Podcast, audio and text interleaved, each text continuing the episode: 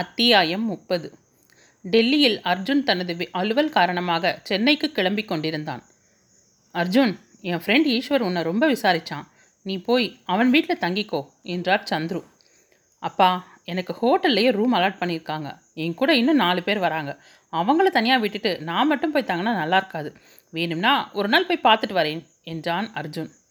என்னங்க நீங்கள் நேரடியாக விஷயத்த சொல்லாமல் இப்படி தலையை சுற்றி சொன்னால் அவனுக்கு எப்படி புரியும் என்ற அன்னையை திரும்பி பார்த்தவன், என்னை கடுப்பத்துறது போல் ஏதோ சொல்ல போகிறீங்க, சொல்லுங்கள் என்றான். நான் சொல்கிறத முழுசாக கேட்டுட்டு அப்புறம் உன்னோட முடிவு சொல்லு என்றவர் அனைத்தையும் சொல்லி முடித்தார். உனக்கு ரொம்ப பொருத்தமாக இருப்பா, நல்ல பொண்ணு, நீ போய் பார்த்து பேசு, உனக்கு பிடிச்சிருந்தா கல்யாணத்தை முடிச்சிருவோம் என்றவர் மகனின் பதிலுக்காக ஆவலுடன் காத்திருந்தார்.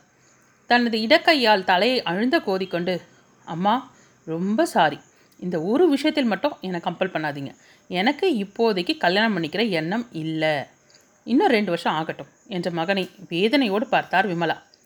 நீ யாரையாவது காதலிக்கிறியா அர்ஜுன் என கேட்டதும், அம்மா நான் உங்கள் பையன், அப்படி நான் யாரையாவது காதலிச்சா கண்டிப்பாக உங்ககிட்ட சொல்லிடுவேன், இது வரைக்கும் என் மனசுக்கு பிடிச்ச மாதிரி எந்த பொண்ணையும் நான் பார்க்கல என்றவனை மகிழ்ச்சியோடு பார்த்தார் விமலா. அப்போது நீ மதுவை பாருடா கண்ணா, உனக்கு கண்டிப்பாக பிடிக்கும், புத்திசாலி பொண்ணுடா, உன்ன மாதிரியே அவளுக்கு பாரதியார் கவிதைகள்னா ரொம்ப பிடிக்கும், பாரதியார் பாட்டு பாடுறவங்க எல்லாரையும் நான் கல்யாணம் செஞ்சுக்க முடியுமா, பார்த்ததும் இவ தான் உன் வாழ்க்கை துணைன்னு மனசில் தோணணும், அவளோட நினைவால் மனசு அலையணும், அவளை திரும்ப பார்க்க மாட்டாமான்னு உருகணும், எனக்குன்னு ஒரு ஆசை இருக்குமா, என்னோட கனவு விருப்பம், அதுக்கு தோதா ஒரு பொண்ணை கண்டிப்பாக நான் பார்ப்பேன், இதுவரை அப்படி ஒரு பொண்ணு என் கண்ணில் படலை, கண்டிப்பாக எனக்காக அவள் வருவா என்றவன் கண்களில் நம்பிக்கையின் ஒளிர்ந்தது. இதெல்லாம் ஆசை இல்லடா, பேராசை என்ற தந்தையின் வார்த்தையை அவன் லட்சியம் செய்யவில்லை. நீங்கள் சும்மா இருங்களேன் என்று கணவரை கட்டுப்படுத்தியவர், இவளை பார்க்காம சொல்லாதடா, ஒருவேளை நீ சொல்கிற மாதிரி இவளை பார்த்ததும் உனக்கு தோணலாம் இல்லையா என்றார். அவன் பின்னாலேயே சுற்றி சுற்றி வந்து விமலா பேசி கொண்டிருக்க அவன் பயணத்திற்கு தேவையானவற்றை எடுத்து வைப்பதில் கவனமாக இருந்தான். விமலா, வீடு அவன் தான் இப்போ கல்யாணம் வேணான்னு சொல்கிறானே, எதுக்கு அவனை கட்டாயப்படுத்துகிற, என்ன இந்த விஷயத்தை ஈஸ்வர்கிட்ட எப்படி சொல்கிறதுன்னு தான் தயக்கமாக இருக்குது, அந்த பொண்ணு இந்த வீட்டுக்கு மருமகளாக வர நமக்கு கொடுத்து வைக்கலன்னு நினச்சிப்போம் என்று சொல்லிவிட்டு அந்த அறையை விட்டு வெளியே செல்ல விமலாவும் எதுவும் சொல்லாமல் வெளியே சென்றார். தன் கையை இரண்டையும் பாக்கெட்டில் விட்டுக்கொண்டு தலையை ஒரு பக்கமாக சாய்த்து பார்த்தபடியே நின்றிருந்தவன் பெருமூச்சுடன் தன் வேலையை தொடர்ந்தான். ஹாலுக்கு வந்தவன், அப்பா அம்மா நான் கிளம்புறேன், வர பத்து நாள் ஆகும், சென்னை போய் சேர்ந்ததும் ஃபோன் செய்கிறேன், நைட்டில் சேட் பண்ணுவோம், வரட்டுமா என்றவன் பெற்றோரின் கால்களை தொட்டு வணங்கி விட்டு கிளம்பினான். எல்லாம் நல்ல பிள்ளை தான், இந்த பிடிவாதம் மட்டும் இல்லைனா என் பிள்ளை மாதிரி ஒருத்தனை தேடி பார்த்தாலும் கிடைக்காது பெருமையுடன் சொன்னார் விமலா. நீ தான் மெச்சிக்கணும் உன் பிள்ளைய, கடுப்புடன் சந்துரு சொல்லி கொண்டிருக்க சென்றவன் திரும்பி வந்து, ஈஸ்வர் அங்கிள் வீட்டு அட்ரஸ் கொடுங்க, நான் முடிஞ்சால் போய் சும்மாவாவது பார்த்துட்டு வரேன் என்றான். மறுவார்த்தை பேசாமல் அவர்கள் வீட்டு முகவரியை கொடுக்க வாங்கி கொண்டு கிளம்பினான். எழும்பூர் ஆடிட்டோரியத்தில் நடந்த பட்டிமன்றம் முடிய மதுவும் வித்யாவும் வெளியே வந்தனர். அதற்குள் மதுவின் மொபைல் ஒலிக்க, நீ வண்டியை எடு நான் வரேன் என்று சாவியை வித்யாவிடம் கொடுத்துவிட்டு பேசிக்கொண்டிருந்தாள். அதே நேரம் அர்ஜுன் தன் நண்பர்களுடன் மியூசியத்தை சுற்றி பார்த்து விட்டு வந்து கொண்டிருந்தான். கார் வந்ததை கவனிக்காமல் வித்யா வண்டியை பின்னால் தள்ளி கொண்டே வர கார் இடித்த வேகத்தில் அவள் வண்டியோடு கீழே விழுந்தாள். சப்தம் கேட்டு திரும்பிய மது அவள் விழுந்து கிடப்பதை பார்த்துவிட்டு ஓடி வருவதற்குள் தன் நண்பர்களுடன் பேசிக்கொண்டே வந்த அர்ஜுன் அவளது கையை பிடித்து தூக்கிவிட்டான். அங்கே ஓடி வந்தவள், என்ன வித்யா ரொம்ப அடிபட்டுடுச்சா என்று அவளை ஆராய்ந்து கொண்டிருக்க அர்ஜுனின் விழிகள் அவளை ஆராய்ந்து கொண்டிருந்தன. அடர்த்தியான நீல கூந்தல், ஐந்தரை அடிக்கும் மேல் உயரம், எலுமிச்சை நிறம், துருதுருக்கும் கருவிழிகள், வில்லென வளைந்த புருவம் என்று அவளை அங்குலம் அங்குலமாக பார்த்து கொண்டிருந்தான். ஏ மிஸ்டர், உங்களுக்கு காரில் ஏறினா கண்ணு தெரியாதா, இப்படி தான் வந்து மோதுவீங்களா, இதுக்கு தான் லைசன்ஸ் வாங்கி வச்சுருக்கீங்களா, இல்லை லைசன்ஸே கிடையாதா என்று நடுவில் பேச வந்த வித்யாவையும் பேச விடாமல் சராமரியாக கேள்வி கேட்டுக்கொண்டிருந்தாள். அர்ஜுனின் நண்பர்கள் அருகில் வந்து, என்ன அர்ஜுன் என்ன ஆச்சு என்று ஹிந்தியில் விசாரிக்க, ஓ ஜீ டிவியா, நான் கூட என்னடா இப்படி பட்டி காட்டான் மிட்டா கடையை முறைச்சி பார்க்குற மாதிரி பார்த்துட்ருக்கானேன்னு நினச்சேன், ஒன்றும் புரியாமல் சிரிச்சிட்டு நிற்கிறான்னு இப்போதானே தெரியுது என்றால் கிண்டலாக. ஏய் நான் தான் கூப்பிடுறேனே, என்னன்னு ஒரு வார்த்தை கேட்குறியா, மோதனது அவங்க கார் இல்லை, நான் கீழே விழுந்துட்டேன்னு என்னை தூக்கி விடவே தான் அவர் வந்தார் என்று வித்யா கூற செய்வதறியாமல் விழித்தாள் அவள். ஹலோ மேடம், நாங்களும் சன் டிவி தான், உங்கள் ஃப்ரெண்டை ஹாஸ்பிட்டல் கூட்டிகிட்டு போங்க என்று பொறுமையாக சொல்லிவிட்டு தன் நண்பர்களுடன் அங்கிருந்து நகர்ந்தான். சார் சாரி, ரொம்ப தேங்க்ஸ் என்றவளை திரும்பி பார்த்து புன்னகைத்தபடி சென்றான் அவன். அவள் வண்டியை செல்ஃப் ஸ்டார்ட் செய்ய அது கிளம்பாமல் வம்பு செய்தது. கிக் ஸ்டார்ட்டும் ஆகாமல் தவித்தாள். மெக்கானிக்கிட்ட தான் கொண்டு போகணும் போல என்று சலிப்புடன் அவள் சொல்லி கொண்டிருக்க இரு உறுதியான கரங்கள் அவள் அனுமதி இல்லாமல் வண்டியை வாங்கின. நிமிர்ந்து பார்த்தாள். அவனேதான். அதே புன்னகையுடன் மதுமிதா சட்டென விலகினாள். இரண்டே உதையில் வண்டியை ஸ்டார்ட் செய்து அவளிடம் கொடுத்தான். ரொம்ப தேங்க்ஸ் என்று வித்யா சொன்ன பின்பே தான் அவனையே வெறித்து கொண்டிருப்பது புரிய உதட்டை கடித்து கொண்டு தேங்க்ஸ் என்றாள். கேட்டின் அருகில் சென்றதும் வண்டியை நிறுத்திவிட்டு திரும்பி பார்க்க அர்ஜுன் அந்த இடத்தை விட்டு செல்லாமல் இடது கையை தலையை அழுந்த கோதியபடி அவளையே பார்த்து கொண்டிருந்தான். வயிற்றுக்குள் ஏதோ பறப்பது போலிருக்க தலையை உலுக்கி கொண்டு அங்கிருந்து கிளம்பினாள். வரும் வழியில் வித்யாவை டாக்டரிடம் அழைத்து சென்று விட்டு வீட்டிற்கு வந்தவள் ராஜியிடம் புலம்பி தள்ளிவிட்டாள். அவங்க என்னை ரெண்டு திட்டு திட்டிருந்தாலும் கொஞ்சம் மனசு நிம்மதியாக இருந்திருக்கும் போல். அவர் என்னை பார்த்து சிரிச்சிட்டு போனதும் எனக்கே ஒரு மாதிரி ஆயிடுச்சு என்றால் சற்று வருத்தத்துடன். நீ தலையும் புரியாமல் வாலும் புரியாமல் அவங்கள திட்டினா கீழ்ப்பாக்கத்துலேருந்து தப்பிச்சு வந்த அரலூசு போலன்னு உன்னை நினச்சி சிரிச்சிருப்பாங்க என்றான் தீபக். வேறு நாளாக இருந்திருந்தால் அவனுடைய பேச்சுக்கு சமமாக திருப்பி கொடுத்திருப்பாள். ஆனால் அன்று அவள் எண்ணம் முழுவதும் அவனையே சுற்றி கொண்டிருக்க ஏதும் சொல்லாமல் எழுந்து சென்றாள்.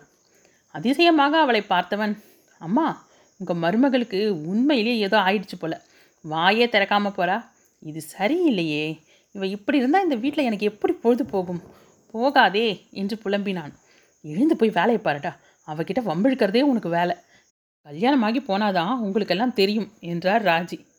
அறைக்கு சென்றவள் கவிழ்ந்து படுத்துக்கொண்டு நல்ல உயரம், அடர்ந்த கேசம், கூர்மையான கண்கள், அடர்த்தியான மீசை, ஒரு முறை பார்த்தால் திரும்பி பார்க்க வைக்கும் ஆணழகன்தான் என்று தன்னை மறந்து அவனை பற்றியே நினைத்து கொண்டிருந்தாள்.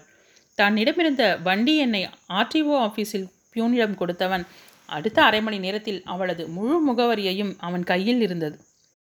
உன் முகவரியோ உன் தோழியுடையதோ, ஆனால் உன்னை கண்டுபிடிப்பேன் என்று மனத்தில் நினைத்து கொண்டான். அத்தியாயம் முப்பத்தி ஒன்று. ஹாய் மது, ரெண்டு பேரும் கிளம்பிட்டிங்களா? நானும் கீதாவும் பன்னெண்டரைக்கெல்லாம் வந்துடுவோம் என்றான் சுரேஷ். காலங்கத்தால் ஃபோன் பண்ணி எங்கடா வர சொல்கிற என்று தூக்கம் கலைந்த எரிச்சலுடன் கேட்டாள். லூசே, மணி ஒம்பது ஆகுது, என்ன ஆச்சு உனக்கு? நேற்று தானே எல்லாரும் மதியம் லஞ்சுக்கு போகலான்னு பிளான் போட்டதை சொன்னேன், வரேன் வரேன்னு தலையாட்டிட்டு இப்போ எங்கன்னு கேட்குற என்றான் கடுப்புடன். தலையிலேயே தட்டி கொண்டவள், சுத்தமாக மறந்துட்டேன், சாரிப்பா, நாங்கள் வரல, நம்ம வித்யாவுக்கு சின்ன ஆக்சிடெண்ட், காலில் ஸ்ப்ரெயின், நீங்கள் வரைக்கும் போயிட்டு வந்துடுங்க என்றாள். ஆக்சிடெண்ட்டா? நான் வீட்டுக்கு வரேன் என்றவன் அடுத்த அரை மணி நேரத்தில் அவர்கள் வீட்டிற்கு வந்தான். என்ன நடந்தது என்று கேட்டுக்கொண்டு வித்யாவையும் உடம்பை கவனமாக பார்த்து கொள்ள சொல்லிவிட்டு ராஜியிடம் மதுவை மட்டுமாவது பார்ட்டிக்கு அனுப்பும்படி கேட்டான்.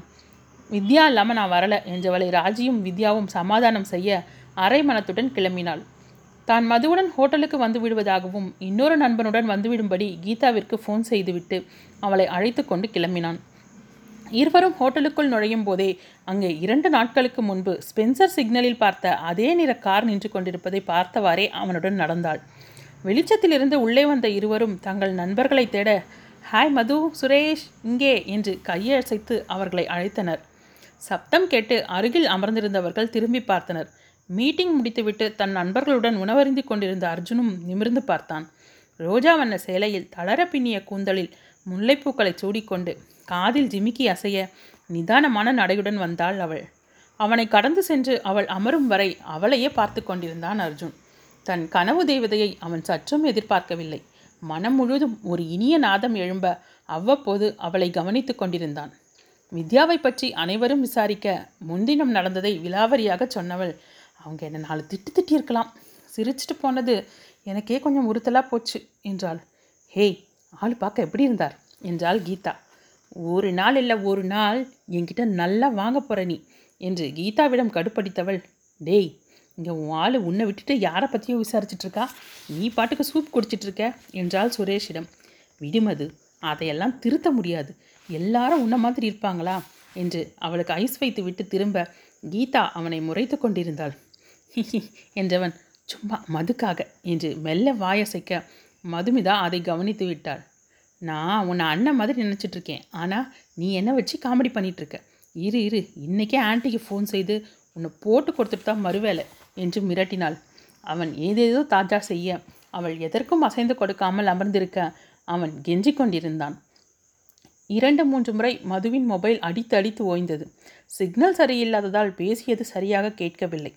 நண்பர்களிடம் வெளியே சென்று பேசிவிட்டு வருவதாக கூறிவிட்டு செல்ல, அர்ஜுனும் தன் நண்பர்களிடம் வந்துவிடுவதாக கூறிவிட்டு அவளை பின்தொடர்ந்தான்.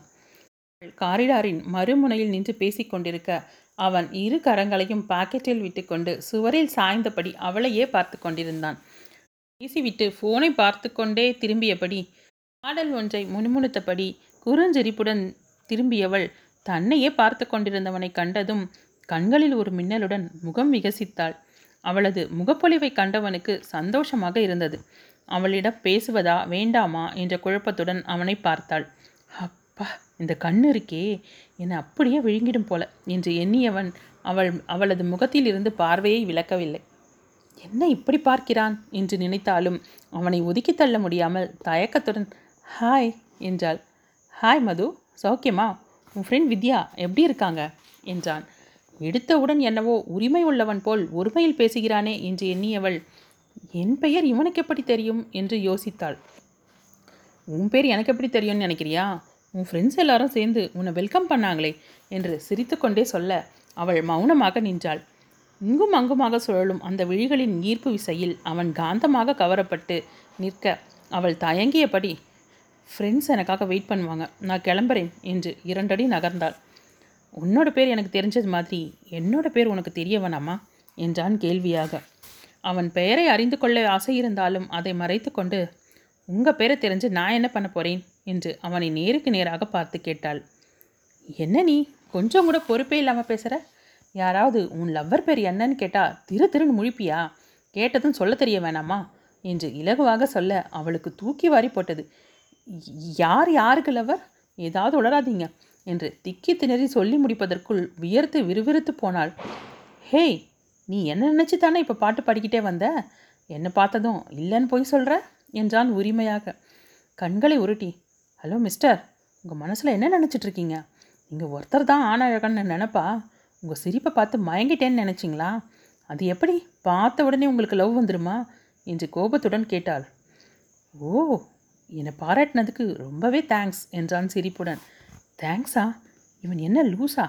நான் திட்டிகிட்ருக்கேன், என்னவோ பாராட்டுறேன்னு சொல்கிறான் என்று அவனை மேலிருந்து கீழ் வரை ஆராய்ந்தாள்.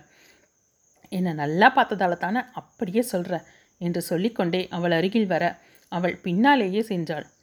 எனக்கு ஒரு பழக்கம், என்னை யாராவது பாராட்டினா அவங்கள கட்டி பிடிச்சி முத்தம் கொடுத்துருவேன் என்று சொன்னதும் அவனது வார்த்தையில் தடுமாறி அவளது நடையும் தடுமாற அருகில் இருந்த சோஃபாவில் பொத்தென விழுந்தாள். சோஃபாவின் இருபக்க கைப்பிடியிலும் கைகளை ஊன்றி அவளை நெருங்க செய்வதறியாமல் மருண்ட பார்வையுடன் அமர்ந்திருந்தாள். உன் அனுமதி இல்லாமல் உன்னை தொடமாட்டேன், ஆனால் இந்த கண்கள் என்னை என்னவோ செய்யுதே என்றான் காதலுடன். இதுபோல் வேற யாராவது என்கிட்ட அத்துமீறி பேசியிருந்தா இந்த நேரம் அவங்க பல்ல உடைச்சிருப்பேன் என்றாள் ஆத்திரத்துடன். ஓ அப்படியா? ஆனால் என்ன ஒன்றுமே செய்யலையே, இதிலிருந்தே தெரியலை நீயும் என்னை லவ் பண்ணுறேன்னு என்றவன் நிமிர்ந்து நின்றான். கடவுளே, இவன்கிட்ட பேசிகிட்டு இருந்தா ஏமாயாலேயே லவ் பண்ணுறேன்னு சொல்ல வச்சிருவான். இல்லை, முதல்ல இந்த இடத்த விட்டு கிளம்பணும் என்று வேகமாக எழுந்தவள் விறுவிறுவென அங்கிருந்து அகன்றாள். அவன் அங்கேயே நின்றபடி மது, பதில் சொல்லிட்டு போ என்று குரல் கொடுக்க படபடத்த இதயத்துடன் நண்பர்களுடன் வந்து அமர்ந்தாள். அவளது படபடப்பு அடங்கவே இல்லை. அர்ஜுன் அவளது செய்கைகளை பார்த்து சிரித்தபடி அமர்ந்திருந்தான்.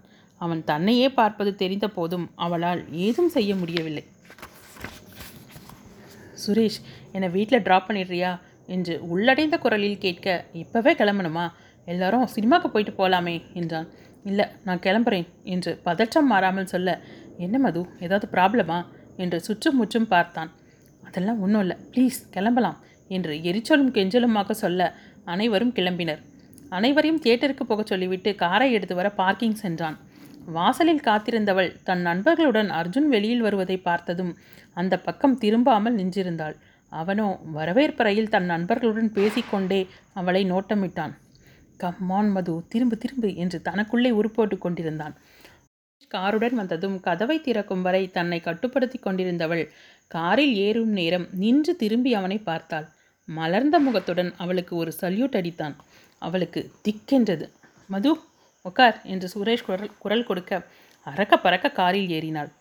வீட்டிற்கு வந்தவள் ஒரு நிலையில் இல்லை. அர்ஜுனின் பேச்சு அவளை திகைக்க வைத்திருந்தது. சுரேஷ் மாமாவின் இடையேயான பேச்சோ, அத்தையின் விசாரிப்போ, தீபக்கின் சீண்டலோ அவளுக்கு ஏதும் புரியவில்லை. யாரவன்?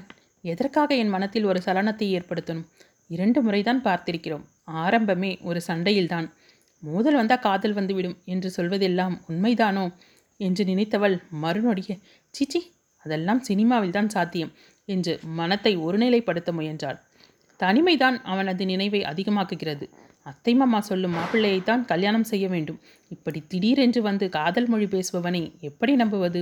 போதும், அவனை பற்றி நினைக்கவே கூடாது என்று மனத்திற்குள் சொல்லிக்கொண்டு தனது வேலையில் கவனம் செலுத்த தொடங்கினாள். அவள் கீழே வந்தபோது சுரேஷ் கிளம்பி சென்றிருந்தான். ஈஸ்வரனும் தீபக்கும் ஏதோ பேசிக்கொண்டிருக்க தீபக்கின் பக்கத்தில் வந்து அமர்ந்தாள். சுரேஷ் கிளம்பியாச்சா?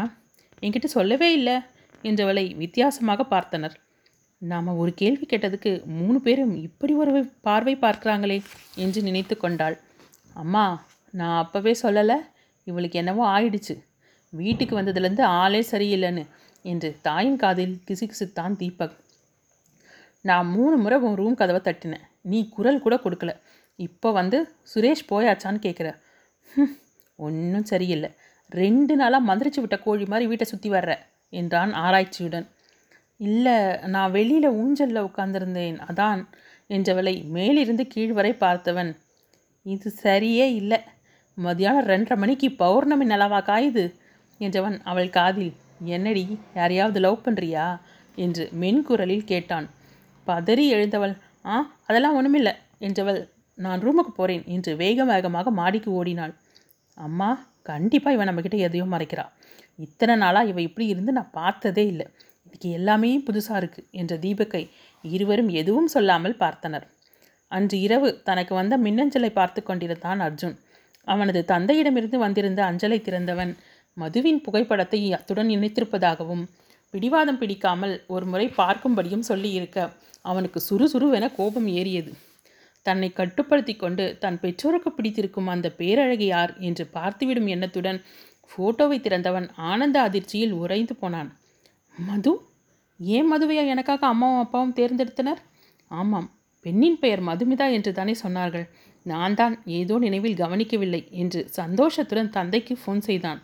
ஃபோனை எடுத்த தந்தையிடம், டேட் ஐ லவ் யூ என்று உற்சாகமாக கூக்குரலிட்டவனிடம் அர்ஜுன், ஃபோட்டோ பார்த்தியா என்றதுதான் தாமதம். அவளை சந்தித்தது முதல் அனைத்தையும் சொல்லி முடித்தான். என்னடா கண்டதும் காதலா என்றார் அவர் சிரிப்புடன். நீங்கள் எப்படி வேணாலும் நினச்சிக்கோங்க, நாளைக்கே நீங்கள் ரெண்டு பேரும் கிளம்பி வரீங்க. நான் வந்த வேலையை முடித்து ஊருக்கு கிளம்புறதுக்கு முன்னால் நிச்சயதார்த்தத்தை முடிச்சுட்டு தான் கிளம்புறோம் என்றான். எல்லாத்திலும் அவசரம் உனக்கு, முதல்ல நீ ஈஸ்வரோட வீட்டுக்கு போ, அவனே உன்னை அவளுக்கு அறிமுகப்படுத்துவான், பேசு என்றார். நோ வேப்பா, இது கோல்டன் டைம்ஸ், எந்த நாளிலும் மறக்க முடியாத விஷயங்கள், இதில் ஒரு த்ரில் இருக்குப்பா. நான் யாருன்னு தெரியாமலேயே மது என்னை காதலிக்கணும், அப்புறம் நான் யாருன்னு அவளுக்கு சொல்வேன். இந்த சந்தோஷத்தை நான் மிஸ் பண்ண மாட்டேன் என்றான் எப்போதும் போல பிடிவாதமாக. உனக்கு இதெல்லாம் சரியாக இருக்கலாம், ஆனால் அவளை டென்ஷன் ஆக்கி நீ வேணாம்னு சொல்லிட வச்சிடாதே என்றவர் அவனிடம் பேசிவிட்டு சிரிப்புடன் ஃபோனை வைத்தார். கணவரின் சந்தோஷமான புன்னகையை கண்ட விமலா, அப்பாவுக்கும் பையனுக்கும் அப்படி என்ன ரகசியம் என்று கேட்டார். உனக்கு கூட சொல்லாமல் இன்னைக்கு ஈஸ்வருக்கு அனுப்பியிருந்த மதுவோட ஃபோட்டோவை அவனுக்கு அனுப்பியிருந்தேன் என்றவரை இடைமறித்து, அப்போது ஃபோட்டோவை பார்த்துட்டு தான் ஃபோன் செய்தானா என்று ஆவலுடன் கேட்டார்.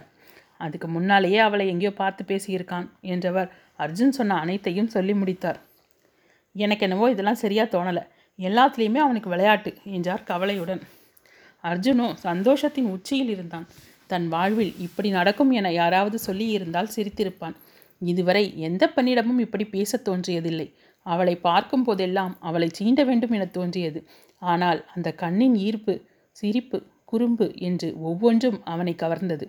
முதன்முறை அம்மா என்று நினைத்து அவளிடம் ஃபோனில் முத்தமிட்டு பேசியதும், யாரென்றே தெரியாமல் அவளை சந்தித்தது, தனது காதலை அதிரடியாக சொன்னது என்று தன்னுடைய மனக்கடலில் முக்குளித்து கொண்டிருந்தான்.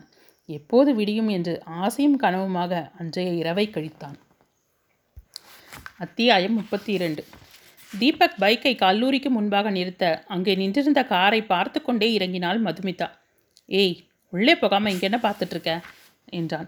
இந்த காரை இதுக்கு முன்னால் இங்கே பார்த்ததில்லை, அதான் என்று சொல்ல, லேசாக காரின் கண்ணாடியை இறக்கி வைத்துவிட்டு பின் சீட்டில் அமர்ந்திருந்த அர்ஜுன் சிரித்து கொண்டான். மனசில் பெரிய வைஜந்தி ஐபிஎஸ்னு நினப்பு என்றான் கிண்டலாக தீபக். என்றவள் போதுதான் நினைவு வந்தவளாக, அதான் அதான் கொஞ்சம் வெயிட் பண்ணு, மேகலாவை வர சொல்கிறேன் என்று ஃபோனை எடுத்து அவளது நம்பரை அழுத்த, நான் என்ன வெட்டியாவா இருக்கேன், எனக்கு வேலை இருக்குது என்றவன் பைக்கை உதைத்தான். மூஞ்சியை பாரு, போனா போகுது தூது போகலான்னு பார்த்தா ரொம்ப தான் பிகு பண்ணுறியே என்று ஒழுங்கெடுத்தாள்.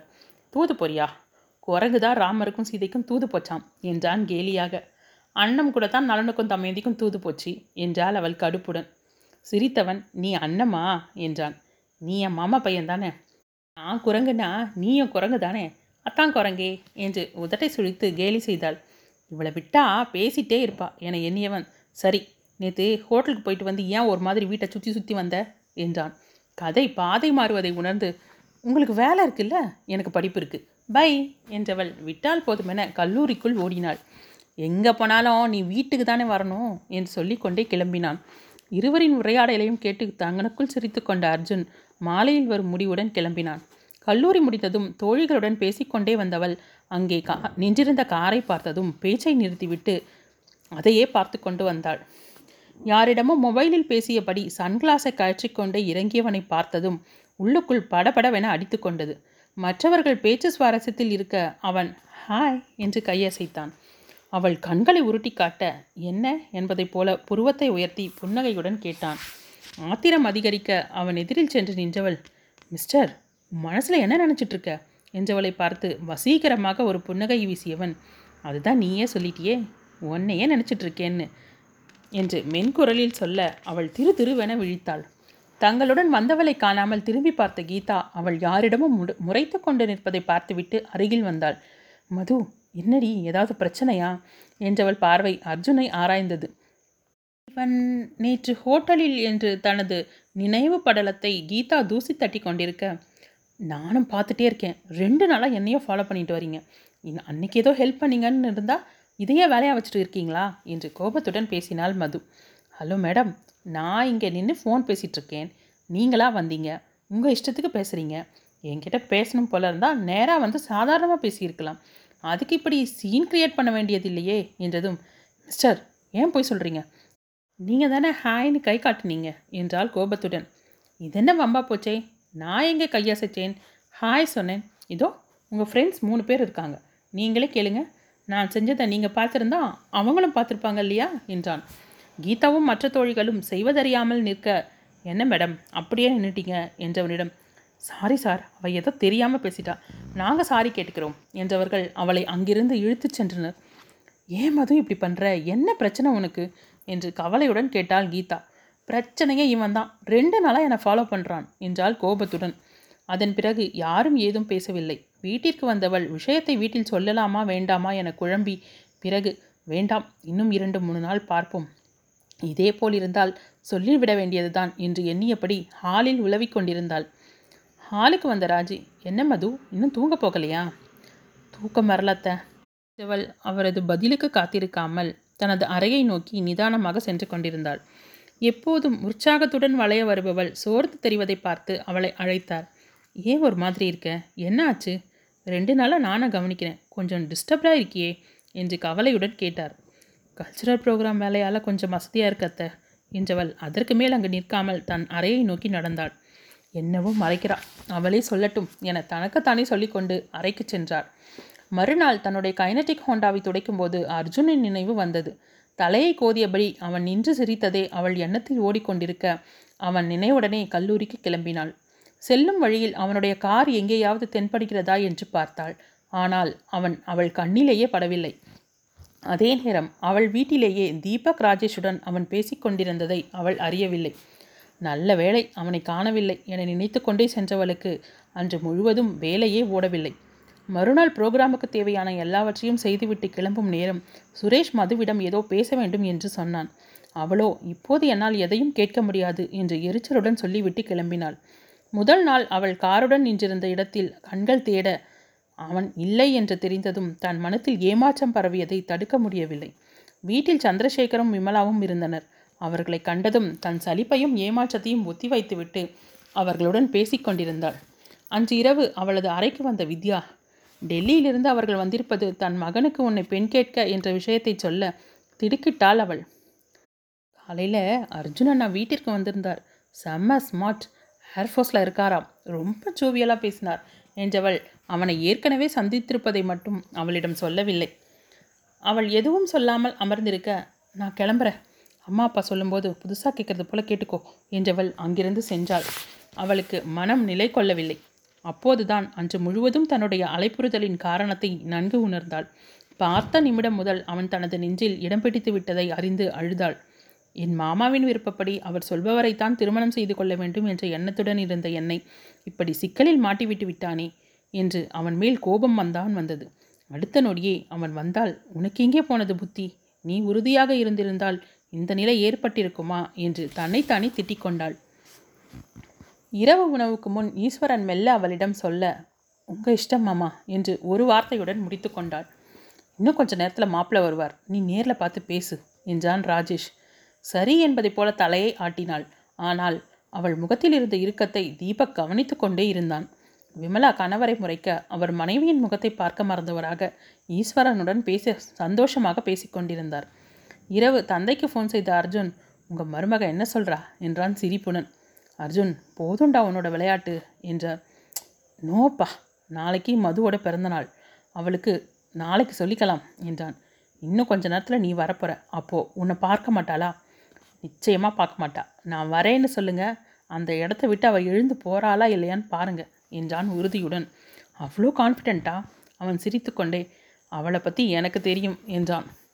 கணவரிடமிருந்து ஃபோனை வாங்கிய விமலா, அப்பாவுக்கும் பிள்ளைக்கும் எல்லாமே விளையாட்டாக இருக்கா, அந்த பொண்ணு முகத்தை பார்க்கவே கஷ்டமாக இருக்குது, நானே போய் சொல்லிடுவேன், எனக்கு கொஞ்சம் கூட பிடிக்கல அர்ஜுன் என்றார் மிரட்டலாக. அம்மா ப்ளீஸ் என்று அவன் ஏதோ ஆரம்பிக்க கோபத்துடன் ஃபோனை துண்டித்தார். என்ன விமலா, கல்யாணம் செஞ்சுக்க போகிற பொண்ணு தானேனா ஏதோ விளையாடுறான், அதை போய் பெருசாக எடுத்துக்கிற என்னை சொல்லிவிட்டு மனைவியின் முணுமுணுப்பை பொருட்படுத்தாமல் வெளியே சென்றார். மதுமிதா அங்கே அமர்ந்திருப்பதை பார்த்தவர், ஈஸ்வர் என் பையன் இன்னும் கொஞ்சம் நேரத்தில் வந்துடுவானாம் என்றதும் அவர் எதிர்பார்த்ததை போல, அத்தை நாளைக்கு சீக்கிரமாக கிளம்பணும், நான் போய் படுக்கிறேன் என்றவள் அங்கிருந்து செல்ல சந்துரு புன்னகைத்து கொண்டார். அறையின் விளக்கை அணைத்துவிட்டு கட்டிலில் அமர்ந்திருந்தாள். சிறிது நேரத்தில் கார் வந்து நிற்கும் சப்தமும் யாரையோ வரவேற்கும் சப்தமும் கேட்க படபடப்புடன் பெட்ஷீட்டை இழுத்து போர்த்தி கொண்டு படுத்தாள். சிறிது நேரம் பொறுத்து கதவை தட்டும் சப்தம் கேட்டும் திறக்காமல் படுத்திருந்தாள். திறந்திருந்த பால்கனி கதவின் வழியாக தென்றல் காற்று அவளை தாளாட்ட தன்னை மறந்து உறங்க ஆரம்பித்தாள். நல்ல தூக்கத்தில் இருந்தவளின் காதருகில் யாரோ, தேனோ இனிய பிறந்தநாள் நல்வாழ்த்துக்கள் என்று சொல்லிவிட்டு நெற்றியில் முத்தமிடவும் திடுக்கிட்டு வாரி சுருட்டி கொண்டு எழுந்தவள் விளக்கை போட்டாள். கட்டிலின் எதிரில் ஒரு சோஃபாவை இழுத்து போட்டுக்கொண்டு காலை நீட்டியபடி தன்னை பார்த்து சிரித்து கொண்டிருந்தவனை பார்த்ததும் பயத்தில் கண்கள் விரிய நீ நீ என்றவளுக்கு பேச்சு வரவில்லை. என்னடா தேனு, ரொம்ப பயந்துட்டியா என்று அவன் சிரித்து கொண்டே கேட்க அவளுக்கு உடல் நடுங்க ஆரம்பித்தது. தைரியத்தை வரவழைத்து கொண்டு, நீ எப்படி உள்ளே வந்த, முதல்ல வெளியே போ, இல்லைனா கத்தி எல்லோரையும் கூப்பிடுவேன் என்றாள். கூல் டவுன், நான் எந்த கெட்ட எண்ணத்தோடையும் வரலை, உன் பிறந்த நாளைக்கு நான் தான் முதல்ல விஷ் பண்ணணும்னு அரை மணி நேரமாக இந்த சோஃபாவிலேயே உட்காந்துட்ருக்கேன், உனக்காக எவ்வளோ பெரிய ரிஸ்கெல்லாம் எடுத்து வந்திருக்கேன், என்னை துரத்துறது நியாயமா என்றான். ப்ளீஸ் மிஸ்டர், ஐயோ உங்கள் பேர் கூட எனக்கு தெரியாது, என்னை இப்படி படுத்துறீங்க என்று கெஞ்சலாக கேட்டாள். நான் அன்னைக்கே என் பேரை சொல்கிறேன்னு சொன்னேன், நீ தான் கேட்டுக்கவே இல்லை, இப்போ என்ன உனக்கு பேர் தெரியணும் அவ்வளவுதானே என்றபடி அவளது கண்களை பார்த்தபடி நெருங்கி வர சுவரோடு ஒட்டி நின்றாள். நெருங்கி வந்தவன் மது என குழைந்த குரலில் அழைக்க சரியாக அறைக்கு வெளியே மது என்று ராஜேஷின் குரலும் கேட்டது. அஷோ அண்ணா, இப்போ என்ன செய்கிறது என்றபடி அவனை பார்க்க, மச்சானா என்றவன் கதவை நோக்கி நகர்ந்தான். எங்கே போற என்றவள் அவன் கரத்தை பிடித்து அழைத்து சென்று பீரோவின் பின்னால் நிற்க வைத்தாள். தயவு செஞ்சு வெளியே வந்துடாதே என்றவள் பதட்டத்துடனேயே கதவை திறந்தாள். ராஜேஷ், தீபக், வித்யா மூவரும் வந்து மதுவை வாழ்த்தி விட்டு சென்றனர். அவர்களை அறைக்குள் விடாமல் வெளியிலேயே வைத்து பேசி அனுப்பிவிட்டு கதவை மூடியதும் தான் நிம்மதியாக மூச்சுவிட முடித்தது அவளால். பக்கத்து அறையில் தன்னை கல்யாணம் செய்து கொள்ள வந்திருப்பவன் இங்கே என்னை காதலிப்பவன், கடவுளே இது எங்கே போய் முடிய போகிறதோ என்று நினைத்து கொண்டு மதுவின் பின்னால் சென்று பார்த்தாள். அங்கே அவன் இல்லை. சற்று நிம்மதியாக இருந்தது. வந்த வழியிலேயே போய்விட்டான் போலும் என்று நிம்மதியாக மூச்சுவிட்டபடி கட்டிலில் அமர்ந்தாள். தேனோ என்னத்தானே தேடுற என்ற குரலில் அவள் திடுக்கிட்டு எழ அவள் எதிரில் அமர்ந்தான். நீ இன்னும் போகலையா என்றால் பயம் விலகாமல். உன்னை பார்த்துட்டு எப்படி போகிறது, அதான் இங்கேயே உன் கூடவே இன்னைக்கு நைட் தங்கிட்டு போகலான்னு இருக்கேன் என்று ஒவ்வொரு வார்த்தையையும் அழுத்தம் திருத்தமாக சொல்ல அவளுக்கு பயத்தில் வியர்க்க ஆரம்பித்தது. என்ன நினச்சி பேசிகிட்டு இருக்க? நான் சத்தம் போட்டால் எல்லாரும் வந்துடுவாங்க. வீணாக அடிபடுறதுக்கு முன்னால் நீயே போயிடு என்று ஆத்திரத்தோடு ஆரம்பித்தவள் முடிக்கும்போது குரல் வெளியே வரவே இல்லை. தீனு, உன்னோட மனசை உன்னால் மறைக்க முடியாது. நீ என்னை காட்டி கொடுக்கணும்னு நினச்சிருந்தா உன் அண்ணன் வந்தப்பவே காட்டி கொடுத்துருக்கலாம். ஏன் காட்டி கொடுக்கல? ஏன்னா நான் எப்போவோ உன்னோட மனசுக்குள்ளே வந்துட்டேன் என்றான் புன்னகையுடன். இல்லை, எங்கள் மாமா சொல்கிற மாப்பிள்ளையை தான் கல்யாணம் செஞ்சுக்குவேன். தயவு செஞ்சு என்னை தொல்லை செய்யாமல் போயிடு. உன் காலில் வேணாலும் விழறேன் என்று இரு கைகளையும் கூப்பி அவனை கும்பிட அவள் கண்களிலிருந்து கண்ணீர் வழிந்தது. அவளை பார்க்க பாவமாக இருக்க, தீனு, உன் மனசில் நான் இருக்கிறது உனக்கு தெரியும். அந்த இடத்த யாராலையும் பிடிக்க முடியாது. அதை நீ நல்லா புரிஞ்சுக்க. அதனால் அதுவுமா அழாதே. நான் கிளம்புறேன் என்றவன் வந்த வழியே செல்ல கதவை மூடிவிட்டு அதன் மீதே சாய்ந்து நின்றாள்.